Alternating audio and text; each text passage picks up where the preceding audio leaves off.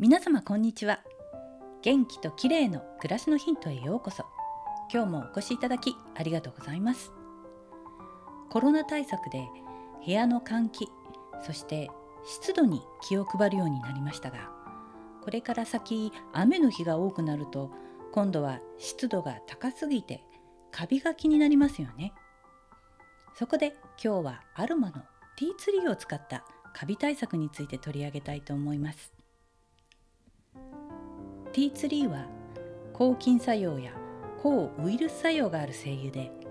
風邪やインフルエンザなどの感染症や傷の治療などの万能薬として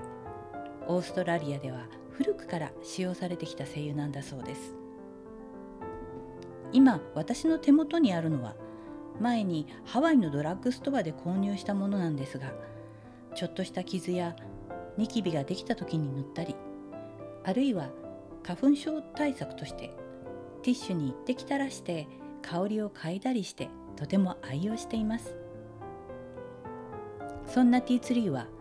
カビ対策にも効果的なんですね。私も今年はぜひ活用したいと思っています。使い方ですが調べてみると水とアルコールを混ぜるなどいろいろありましたが簡単なのはバケツに半分くらい水を入れて精油を10滴くらい垂らし拭き掃除や雑巾がけを行うという方法です。これが一番簡単でお部屋全体がすっきりする方法じゃないかと思います。また霧吹きを使って気になる場所に吹きかけるのもいいですね。私はティーツリーのすっきりした清潔感のある香りが好きなのでこれからの季節はお掃除やカビ対策に積極的に活用したいと思います。皆さんもぜひやってみてください。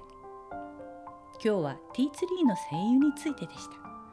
最後までお聴きいただきありがとうございます。またお会いしましょう。友吉ゆき子でした。